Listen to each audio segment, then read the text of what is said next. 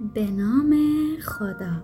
شازده کوچولو فصل اول. یک بار شش سالم که بود تو کتابی به اسم قصه های واقعی که درباره جنگل بکر نوشته شده بود تصویر محشر دیدم از یک مار بوا که داشت حیوانی رو می‌برید. آن تصویر این چنین بود. تو کتاب اومده بود که مارهای بوا شکارشان را همینجور درسته قورت می‌دهند.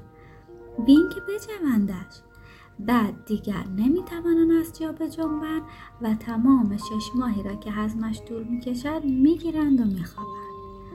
این را که خواندم راجع به چیزهایی که تو جنگل اتفاق میافتد کلی فکر کردم و دست آخر توانستم با یک مداد رنگی اولین نقاشیم را از کار درآورم. یعنی نقاشی شماره یکم را شاهکارم را نشون بزرگترها دادم و پرسیدم از دیدنش ترستان برمیدارد؟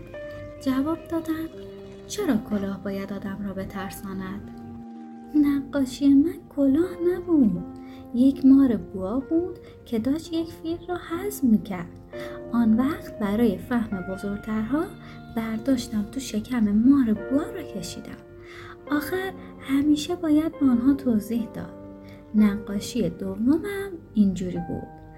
بزرگترها بهم گفتن کشیدن مار بوای باز و بسته را بگذارم کنار. و عوضش حواسم را بیشتر جمع جغرافی و تاریخ و حساب و دستور زبان کنم.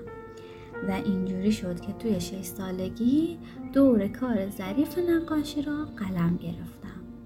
از اینکه نقاشی شماره یک و نقاشی شماره دو یخشان نگرفت دلسرد شده بودم.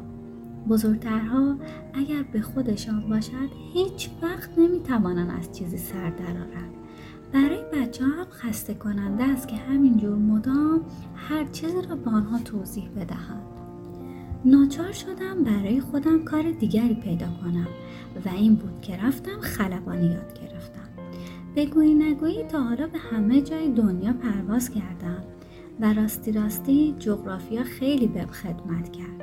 می توانم به یک نظر چین و آریزونا را از هم تمیز بدهم.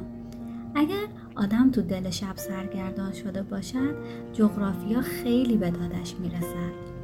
از این راه است که من توی زندگیم با گروه گروه آدم های حسابی برخورد داشتم. پیش خیلی از بزرگترها زندگی کردم و آنها را از خیلی نزدیک دیدم. گیرم این موضوع باعث نشده درباره آنها عقیده بهتری پیدا کنم.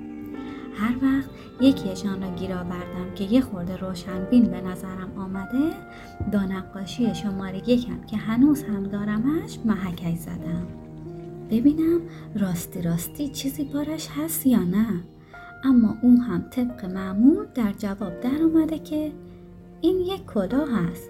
آن وقت دیگر من هم نه از مارهای بوا باش اختلاط کردم نه از جنگل های بکر دست نخورده نه از ستاره ها خودم را تا حد او آوردم پایین و باش از گلف و سیاست و انواع کرات حرف زدم.